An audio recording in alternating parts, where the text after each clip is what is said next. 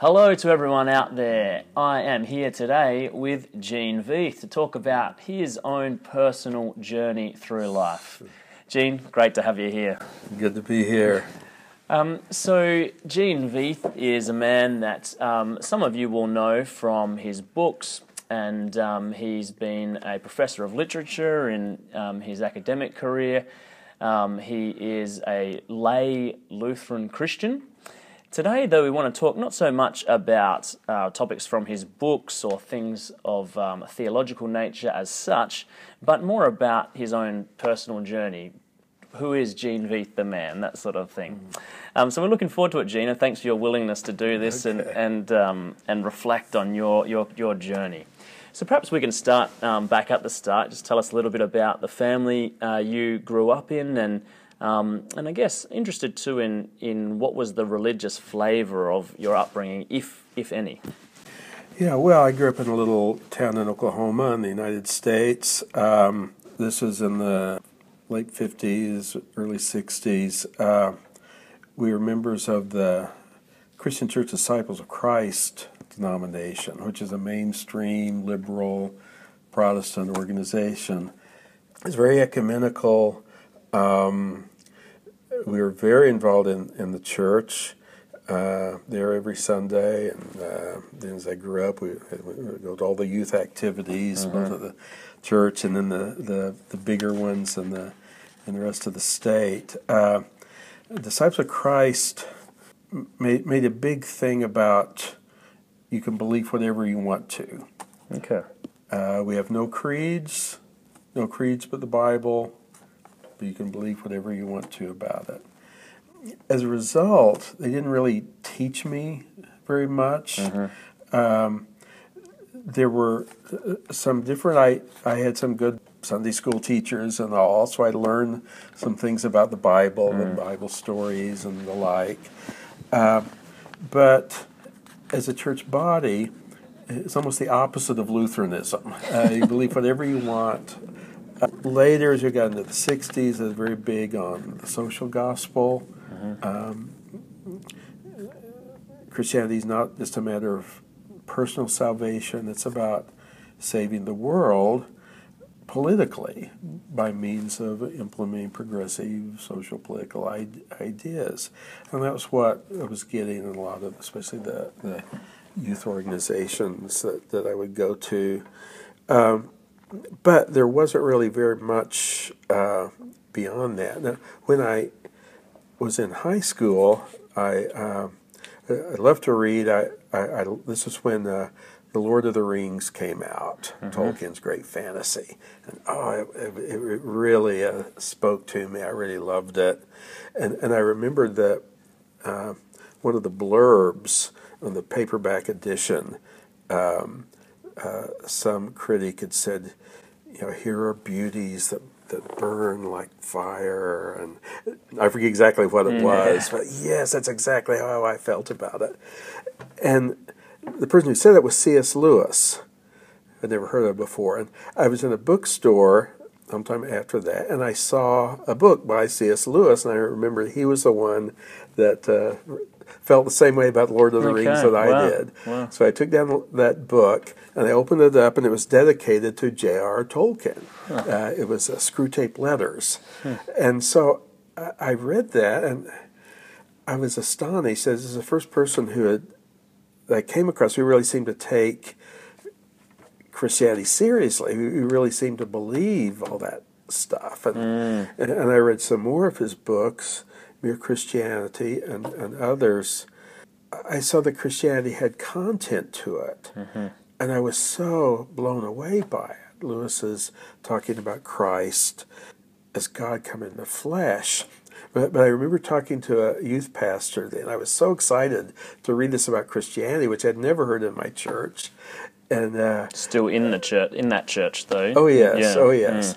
And I went to a, another youth conference, and uh, I was talking to a pastor. Said I, I didn't realize that, that that Jesus Christ is God. That God became a human being. He entered human flesh. And, you know, I was going, because I was so excited about it. And he said, well, we don't really emphasize that anymore. and it was so deflating. but it also showed me kind of the limits of that Yeah, that, wow. that mindset to throw out this amazing uh, things that to me was so exciting. Well, we don't do that anymore, and that's that mindset, that whole kind of liberal theology that changes according to the Right. culture and doesn't offer anything permanent. So, although I was baptized in the in the Disciples of Christ Church as a, I think it was ten or so, uh, you know, reading about Christianity from my books, from Lewis, and then others that I started reading from him, Chesterton, and others, that was really telling me what Christianity was about, and I kind of tr- consider the beginnings of my faith there. Uh, but I had very little help from the church. Uh, in the meantime, I went off to university, and uh, I still went to a liberal church. Uh, I don't know why I didn't see the the problems. And then there were at that time there were all other any kind of spirituality was socially acceptable except for uh, for Christianity. And so there were other things that I was uh, looking at that uh, you know had more cachet there with my friends. Uh, Uh, non-Christian forms of spirituality, well, or yes, uh, Zen and, and um, uh, Zen meditation was, was was something that I dabbled in, and uh, th- th- there were other sorts of things. And, and I realized that a person needs a church.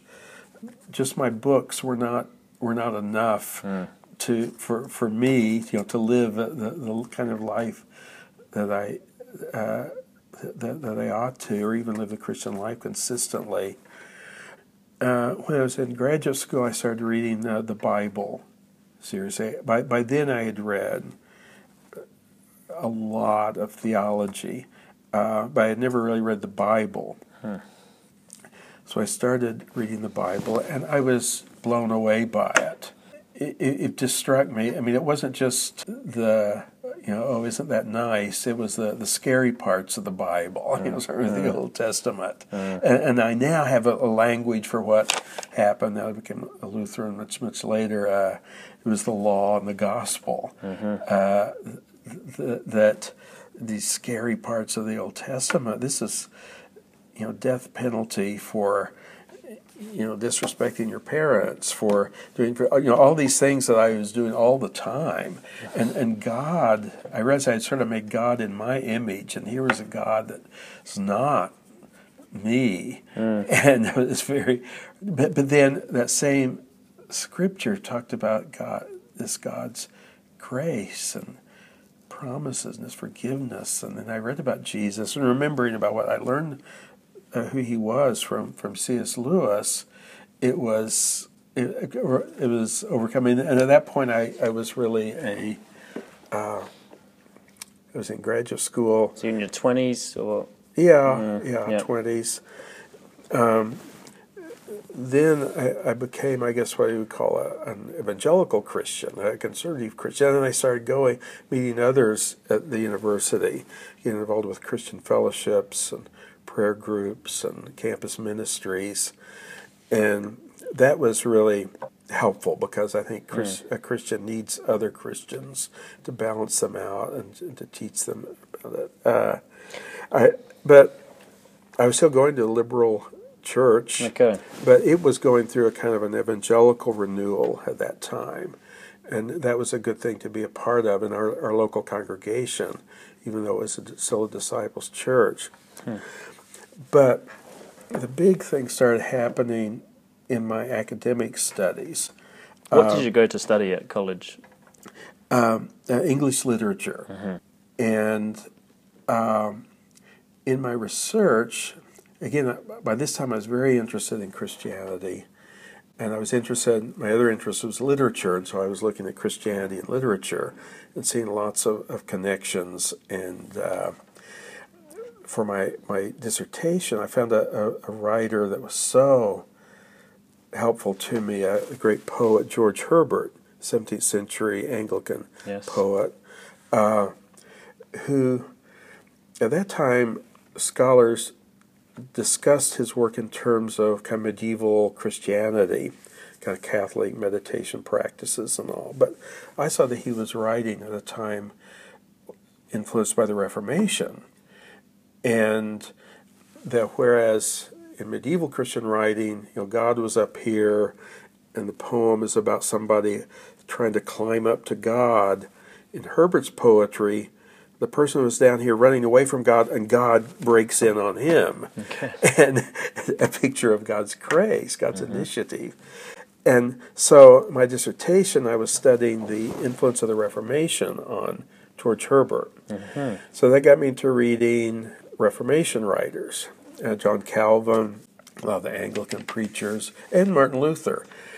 And uh, at the same time, I uh, became friends with someone who was a real Calvinist, who, who taught me something that I'd never thought of before the idea that salvation is, is God's doing. The focus on God's action, God's bringing us to faith. And so I, I thought that was that was, that was very powerful. It was very mm. helpful to me. But but I, at the same time, I was seeing some of the issues with Calvinism that, that that go along with that, the way the way they're developed. But of course, Luther also has that sense of God's grace without falling into some of the the, the difficulties that I was seeing with, with Calvin. Anyway, so the key event happened. Uh, I was elected to be a delegate to our church's national convention, still disciples of Christ. A couple things happened that year. One, uh, you remember the People's Temple issue with Jim Jones and the poison Kool Aid. Uh, he, uh, he he he led this cult that uh, went out into uh, Central America and caused all this followers and mass suicide. And I saw on a television coverage of this a picture of his church in San Francisco and had the logo of the Disciples Church. Is that right? I said, oh, and, and so I again to this, and I was told, yes, he is a pastor in the Disciples of Christ, but again, we don't have a way. People can believe whatever they want to in our church. Uh, we don't approve of what he did, but there's really no way. Of, and I saw that his theology, which was all about an extreme view of kind of liberation theology, this intense psychological uh, kind of uh, uh, communities that he set up. These were things that were going on in milder ways in the disciples' church as a, as a Okay. whole. And uh, and I remember some of the elders in our church going to a seminar and coming back. Oh, there's this real good social ministry out at San Francisco. This church is doing, and I realized that was Jim Jones. Hmm. And then I was elected a delegate and went to the convention, which changed the Constitution to eliminate any mention of God the Father because that would be sexist. And I was just sick of it. If I get a job somewhere in academics, because I was about finished with my studies, I'm going to leave this church Okay. and uh, and my wife was with I was married by this time, and uh, Jackie was with me all the way on these things. So I did get a job in a little little um, state college uh, in Oklahoma, and uh, looking for a church. There was a little Lutheran church there. We attended. We were struck by the, the, the formal kind of worship that we experienced, which is very different for us. Uh, we came back the next time and they started chanting, doing the whole liturgy. Turned out the first time was their informal service, which for Lutherans is going to be more formal than anybody else. Yeah. But the liturgy just blew us away. It was hmm. like stepping back into the Middle Ages. It was like stepping back into some sacred space that it, it just really spoke to us. Hmm. And I saw that what the pastor was preaching was the same things I was reading about hmm. in in my study of Luther, and uh, and then the whole sacramental uh, spirituality that was completely new to us. But we kept coming, and we joined the pastor's uh, membership class and did the whole just weeks and weeks and weeks and weeks of uh, of study, and uh, we became Lutherans. Wow. Uh, and so that's that's the long story of how that uh, came about. There you go. And so the disciples of Christ, do they still exist? The, They do, they Okay. do, but they've been dwindling, right. dwindling, dwindling. At that time, I just read something on this. They were a pretty large uh, denomination in the Midwest uh, and in Oklahoma. They still exist, but their numbers are declining very, very rapidly.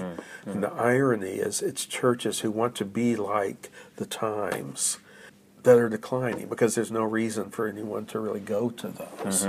Uh, And you, you mentioned uh, Jackie. So how, how did Yeah. you two meet? Well, we met really uh, the very beginning of our uh, university uh, experience. We, we went to the University of Oklahoma, both of us, and uh, right before classes, uh, her dormitory and my dormitory, we, they had an activity where we were cleaning up the duck pond. And so uh, we uh, uh, cleaned up the duck pond together, and, and so we met just the, the the about three days before the start of, of classes, and so we went through all that together. We got married uh, uh, beginning of our junior year, so Okay. we, we got married during the university, and so we were uh, Is that very common? that. No, I wouldn't think so. You No. had no money and that sort of thing. Right, yeah. right, right. But uh, it worked out uh, uh, very well for us. Uh, uh, we found a little, tiny little apartment, and uh, I got a part-time job. She got a part-time Mm. job, and we uh, we managed quite well and quite happily, uh, even though we we weren't uh, uh, being following common sense probably and uh, taking that step so early. Yeah. But we're glad we did. And um, and perhaps while we're touching on family things, you had um, perhaps you can tell us about your children, the children you had, and, and then also, um, I wonder if uh, any reflections on how family life, um, your your own family life, has shaped your faith. Yeah. Well, uh, like I say, we were married our uh, after our second years of university, so we had two more years. Uh, then I received a fellowship to go to graduate school at uh, uh, this was at the University of Kansas, and right before that, the summer before the classes started, we had our first child. Our son Paul was born, and then I guess Joanne was also born in Kansas, uh, the daughter, and, and and part of the motive I think for wanting to change churches was was was them. You know what the, we Brings things into we sharp don't want our focus, children to to grow up in a in a in a church body that didn't teach them what they needed, and and we Right. wanted a church that focused on uh, on the scriptures uh, and a focus on the gospel. That was our criteria in looking for churches, and uh, we found a Lutheran church, and that was very satisfying. The, the Lutheran church had a, a big emphasis on on education. Uh, uh, their their their Sunday school curriculum had had meat in it, uh, and it wasn't just sentimental pablum. And so, wanting to have a, a good spiritual basis for our family, that was a motivator in, in looking for a good church. And uh,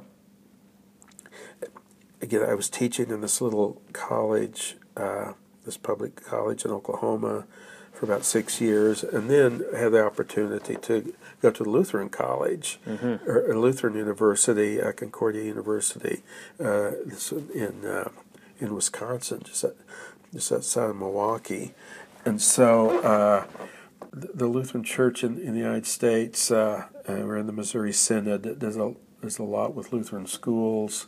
So we're able to find a Lutheran school for our kids, and that was a real blessing for them and for us. And it was very easy to make the family kind of a part of our, obviously a part of our, our faith. And this is before I understood vocation, I guess. Uh, much of it, but I can see that, that dynamic going on Uh, as as we uh, with our young family, and as the kids got bigger and more involved, and went they went through, uh, you know, catechism and uh, confirmation, and, and as they learned the catechism, they, they didn't make uh, adults learn the catechism uh, the way uh, the kids had to. Uh, so it's sort of getting it secondhand, but that was very good to, to be able to give them a kind of solid, solid church foundation that that I didn't have.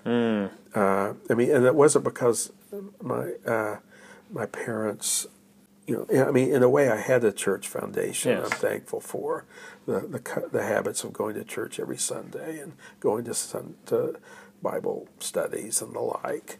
Uh, it just didn't have the the, the substance I found it with the with with the Lutheran churches, and so uh, that's really been been been been a precious thing. And so you had three children? That- Yes. Uh, then our third uh, child, uh, another daughter, uh, was born in uh, back in Oklahoma, where, where I was at my first position, Okay. Northeast Oklahoma A and M, uh, Hmm. and then uh, later we all moved up to. Uh, to, to Wisconsin for uh, for much of my career. And so, in your career, then, um, just tell us a little bit about what what took the, the bulk of it, what your focus was, and Yeah. and, and what, what have you enjoyed most in your, your working life? Right. Well, um, in the academic world, you, uh, you know, do do writing and research, and I, I was glad that my dissertation on George Herbert and the Reformation uh, got accepted for publication. Uh, meantime, like I said, I was reading the Bible very intensely, and I was finding it saying a lot about things that I was struggling with. And really, these are vocational issues, I guess. Uh, I was interested in poetry and the arts and so on. And uh, well, what does that have to do with my faith? Right now, I'm kind of more interested in my in my faith and in this other stuff. It doesn't seem as important. Maybe I should be a pastor or whatever. Going through that same uh, process and. But I was seeing that the scripture was actually saying quite a lot about the arts and things that I hadn't noticed before uh, or read anyone else talk about. So uh, I had met the uh, an editor at uh, University Press at a, at a conference, Jim Sire, and so I was corresponding with him and told him what I was finding, and he encouraged me to to uh, to write it up, and uh, so I did, kind of piece by piece, and he encouraged me to uh, turn it into a book, and, and his publishing company uh, uh, got, uh, accepted it, and that uh, so that was my first book uh, called The Gift of Art: The Place of the Arts in Scriptures, and that got me writing in sort of for the semi-popular Christian marketplace, as well as my academic work. Uh, that was published too, as I said. Uh, and then it's sometimes hard to break into writing, but once you have, it becomes easier and easier because people ask you to do things. Uh, so pretty soon, I was, uh, I had one. I was noticing things I was reading the Bible, talking to my kind of academic vocation. I didn't really think of it in, in those terms, I don't believe, but that was what it was. And uh, that led to another uh, book uh, called Loving God with All Your Mind. Um, and then someone asked me to write about. Uh, um, they were doing a series on Christianity and other areas. They wanted one on literature. They knew that was the kind of thing I was doing. So that led to my other book, Reading Between the Lines, A Christian Guide to Literature. Mm-hmm. And so my interest has been sort of Christianity, Christianity literature, then Christianity in the arts, Christianity and culture, and then that got me into theologies of culture, like vocation and uh, other things, mm. and then uh, addressing uh, postmodernism, sort of the, the, collapse of kind of contemporary thought as it relates to Christianity and how to deal with that. Uh, and so I've read about many different topics, but it all has to do with something about Christianity and the culture, uh, which covers a, a whole lot. Mm. And, and, so, um, and in doing that, I got invited to do a lot of other a lot of other opportunities and meeting people and making connections and uh, things in my in my career. Uh, I, I, worked for a while. Uh, Chuck Colson started uh, his radio program Breakpoint. Because of these little of these books, I was asked to be one of the writers for him, mm-hmm. and that led me to doing doing being the culture editor for World Magazine, which is a Christian kind of news magazine. Mm-hmm. He was the cultural editor of that, and that led to this and that, and so it all sort of grew out of those kind of beginnings. Mm-hmm. And you're retired now. I am, mm. yes. And how are you enjoying that? Oh, I'm enjoying it tremendously. uh, people told me that, well, you'll miss, you know, having your colleagues and you'll miss teaching in the classroom.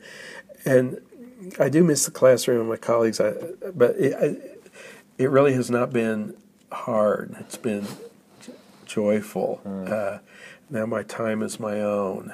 Mm. I'm still doing a lot of writing and speaking and teaching, but I also can come to Australia for six weeks, like I've done, like I'm doing right now, uh, and uh, it's just a really good time. And people ask, oh, "Well, you're worried about vocation, all this, but now you're giving up your vocation and you're retired. How do you reconcile that?" It, it's really not that way, and vocation isn't that way either. Uh, for one thing, I'm able to spend more time on my other vocations rather than just making a living. Mm. Uh, I, I, think I'm able to do more with my family. I'm able to do more with my my church. Um, in uh, when I lived in Virginia, I was teaching at Patrick Henry College. Uh, our church was way, way over by Washington D.C., and it was uh, over an hour drive every Sunday, and it was not really involved with us. I'd like to be. Now we are. We're in a little, little Oklahoma town where we retired to, where my son-in-law is the pastor. Uh, more involved with the community uh, in this little little town where we live now. Uh, I certainly was with many of the cities and places mm. we lived mm. at before I was working full time, and uh, it just been it just been good, mm, very satisfying. Good. Mm. Um, and one of the things I'm always curious to know um, when I um, talk to people about, you know, reflecting back on their life's journey is, is what, when they look back, what comes into focus as being most important, what are you most thankful for, and also other things that you would, you know, do, do differently if you had your time again. Of yeah. course, we all do, but. Yeah, at, at the at the moment when you're in time, you know, you don't know exactly what's going to happen, mm. and you have the pressure. I decide to do this or that, or what about this, and you don't know where it's going to go. But when you look back on it years later, you'll see a pattern. You'll see that you were led after all. Uh, there's a there's a story by uh, William James called the, the pattern in the carpet that hinges on a uh, a Persian carpet, and when you look c- closely at it, it's all these abstract designs. They're very complicated, but you can't. It looks like they're chaotic, but when you stand back, you see the beautiful patterns that they form. And I think life is like that. When hmm. you're in the middle of it, you don't know what's happening when you look back, you say, oh, there's a, there's a design after all. Mm-hmm. And I can really see that. I mean, when I look back, yeah, there are a lot of decisions I made that I don't think were, were the right ones. And I wish I'd done so many things differently. And yet, when I look back, I see that, um, you know, God has brought me through all of this. And that He was there guiding me, leading me, making cleaning up after me, you know, making even the bad things somehow turn right usually, and mm. and there's a pattern and, mm. and, and and a design, and so that's I think I, am seeing that more clearly now that I'm retired, mm. And uh, more more grateful for a lot of those things that uh, I really think took for granted at the hmm. time. And yeah, you mentioned that we're here in Australia. Um, I think, yeah. in fact, you may be my first international guest on Kairos. Oh, I'm not really? sure. um, and and the reason for that is that. Um, your yeah. one of your daughters married an Australian, and right. and actually, and they've both been um, on Kairos, uh, Joanna yeah, and yeah. Adam Hensley. So uh, how how did that happen? And well, so how did you end up having this Australian connection? Of mm. strange things that happen, mm. and yeah, they turn into something big. Uh, well, let's see. Um, in the United States, in Wisconsin, uh, I went to a a church was having a program, and the speaker was John Kleinig from Australia, who, who spoke. It was a wonderful job, uh, and, and so I got acquainted with him a little bit, and uh, I think he had read uh, some of my uh, uh, some of my writings, and anyway, I got an invitation to come to Australia to speak at a pastor's conference, um, and then to speak at several congregations in Australia, and then to speak at the uh, seminary for a program there. So this was oh when 2002 or sometime I'm not sure exactly. So. Uh, my wife and I came over, very excited to come to Australia, and a place we always wanted to go to and uh, had a great time and going around. And one of the churches that we spoke to between Melbourne and Adelaide was uh, uh, Hamilton, and the uh, uh, associate pastor of that congregation was a young man named Adam Hensley, and uh, so he took us around. We got to know him a little bit, and I enjoyed him, and stayed in contact after that. he taught us about Australian rules football. we taught him about American football. And so uh, we had to commit to follow the Collingwood Magpies, and he had to follow the Green Bay Packers. Yeah, one of Adam's faults. so anyway, so after it, so we would actually email each other about the teams mm. and about how, how that was going, and uh, so we kind of kept in touch after we got back to the states. And uh, in the meantime, our, our daughter started uh, uh, writing him. Uh, Jackie, I encouraged her to uh, to write uh, to write to Adam, and so they started, of course, an online correspondence. And mm-hmm. anyway, the rest is history. Hmm. pretty soon he came over, and, mm. and they, they, got married, and then they came back to serve at Hamilton. Then he came to uh, work on his doctorate at uh, Concordia Seminary in St. Louis, and so they they were in the states for a while, and uh, they lived with us for a while while he was oh. writing his dissertation, and then he got a job at Concordia uh, in Irvine, California. And uh, then he got a position teaching at uh, the seminary in Adelaide.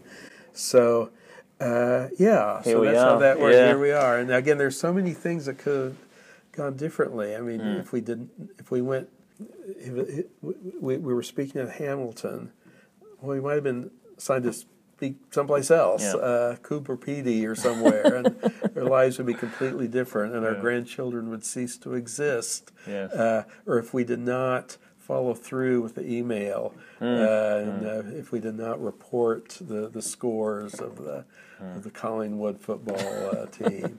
Uh, so all those things could have been very different, yeah. and yet they, they happened, and that uh, that that uh, connected us to Australia in yeah. some really important ways for us. Yeah, and we find ourselves here, and and your granddaughter just had a uh, first communion here at our congregation That's this past Sunday. and it meant so much to be here for that. Yeah, that was a great joy. While we're talking about Australia, any particular reflections on um, on Australian culture for, as an outsider coming in? Uh, well, there, there's so much that I enjoyed about it. Uh, one of the things I really appreciate this concept of, of, of mateship. Uh, in the States, I think we've gone farther down the road of losing a sense of community and human relationships, whereas here, friendships are very important. And I'm so thankful for the, the kind of support, for example, our daughter Joanna has. She has so many friends here. You know, you and your wife, your family, and but so many others. And when we're here visiting, we're not just being them; we're, we're seeing all these other folks who are delightful, and uh, that's a very a very precious thing. And not not everybody has it. Interesting. And again, maybe we used to have more of that in the United States, but very few people know their their neighbors. Very few people have a lot of uh, even acquaintances outside of the workplace or, or their family or or maybe the church. But still, uh, there's just a much more sense of uh, very strong friendships. I think is a lot more important here in Australia. Uh, again, the the uh, I've heard it called uh, mateship. Yeah. And, G'day, and mate. that's a, yeah, and that's that's to me that's a, it's a beautiful thing. Uh, and- Thank you for that. That's, that's Yeah. good to hear. I mean, yeah. I enjoy so much. You know, the there's a lot of kind of quirky things in Australia to, to, to people in the world. We just got back from uh, Coober Pedy, going into the outback, a town where it's so hot that people dig houses underground, and uh, the area is completely uh, void of plant life or mm, anything else mm. for the big wide open spaces which i like being in oklahoma and a mm. westerner uh, you know the the dog fence, a fence built across the whole country to keep out the dingoes. The fence is wide, is longer than the United States is wide, and it just, I mean, that's Australia. You know, very uh, unusual, spaces, very yeah. ingenious, very uh, quirky, Mm-hmm. but very very cool. so things like that I, I marvel in and Mm. enjoy every time we come here. Well, we're um, glad for your Australian connection. Yeah. And, uh, and, and we, um, many of us in the Lutheran Church of Australia, um, have um, appreciated your, your books over the years. And, and um, I know Spirituality of the Cross, and I, I can name a number of different people for, for whom that was hugely influential in their Christian journey. Including people close to me, and um, and so it's great to have you here today, Gene, to talk a bit more about your personal journey. And um, Yeah. thank you very much. Okay, well, uh, enjoyed being with you. God bless you. Thanks.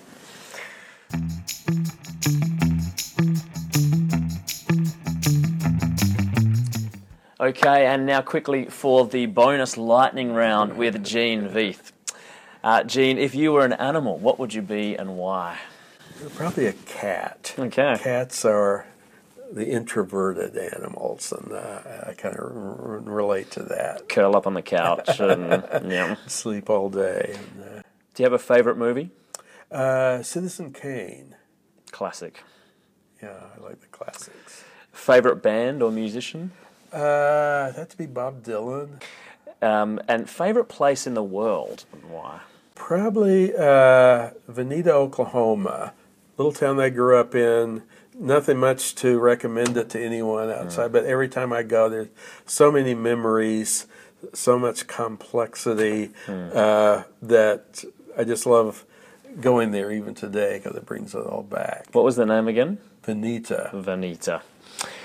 Um, if you had to sing karaoke, what song would it be?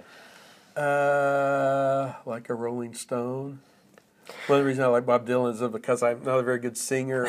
but I can sing like Bob Dylan, and that's about it.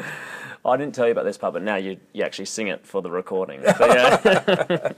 um, what was the worst job you ever had? Uh, growing up, I worked at a Dairy Queen when I was in early years of high school. It's a little franchise that sells ice cream. Uh, and, and I think of that because I took my grandson in Oklahoma, uh, Michael, there. He's about uh, six, I think. Uh, and I was telling him, I took him to Dairy Queen, bought him some ice cream. I said, Did you know that I used to work? He's like this. And he said, Why did you get fired? for him, this is the greatest job. You'd have to be fired. Yeah. Why would you go and professor? But uh, for me, it wasn't. But I mean, that showed me the, uh, Yeah. the relativity of it all. That's right. Character building jobs, we call those. That's ones, right. Yeah. Um, now, this is uh, an interesting question for a man, for an author and a professor of English literature. What's a book that we should all read that we Yeah. probably haven't? Okay. The Temple by George Herbert. George Herbert's probably the greatest Christian poet. And the Temple is a collection of his work. Mm-hmm. And he's so satisfying doctrinally, focus on the gospel, the Reformation. And he's such a great, great, great, great master of the language. And yet, almost no one including Christians that talk a lot about Christianity and the arts, almost no one has read him. And to me, that makes no sense at all. So, George Herbert, remember that name. Put it on your list, folks. Yeah. Um, best piece of advice you've ever been given?